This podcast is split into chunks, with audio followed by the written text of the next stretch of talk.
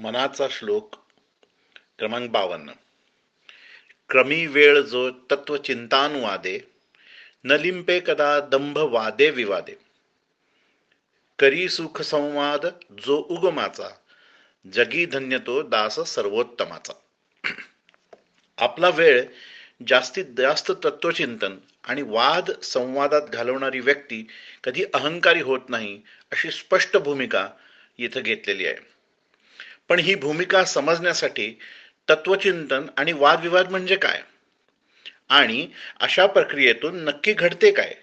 हे अगदी नीट समजून घ्यावे लागेल. तत्वचिंतन म्हणजे कोणत्याही विषयाला मुळापासून जाणून घेणं. हे खूप अवघड आणि बहुआयामी काम आहे. त्यासाठी स्वातंत्र्य मोकळं मन किंवा मोठं मन आणि स्वसंवाद या विविधांगांनी करणे हे जमले पाहिजे. त्यासाठी रोज आणि सतत नव्या गोष्टी शिकणे जमले पाहिजे. पण हे जर जमले तर जीवन जगण्याचा जगण्याचे अर्थ आणि विकल्प आपल्यासमोर रोज सतत नव्या रूपात आपल्यासमोर येत राहतात. आणि हे बहुआयामी जीवन तुम्हाला दंभ किंवा अहंकार यापासून खूप दूर ठेवते. आपण फक्त एक दैवी अंश आहोत. ही भावना आणि सर्वाभूती हा अंश असतोच ही समज दृढ होते. आणि सतत जागृत राहते.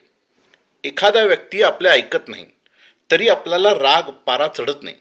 कारण आपण त्या व्यक्तीच्या न ऐकण्याच्या कृतीचा तटस्थपणे विचार करून मूळ कारणांचा शोध घेऊ लागतो. आणि ते करणे ते कारण कळले की आपला प्रश्न संपतो. आणि त्याच व्यक्तीसोबत आपण सुखसंवाद प्रश्नांच्या मुळाशी जाऊन करू शकतो. आणि असे करू शकणारा व्यक्ती हा आपल्या जीवनात सर्वोत्तम प्राप्त करतोच करतो. स्वविजय हाच त्याचा मूलमंत्र असतो.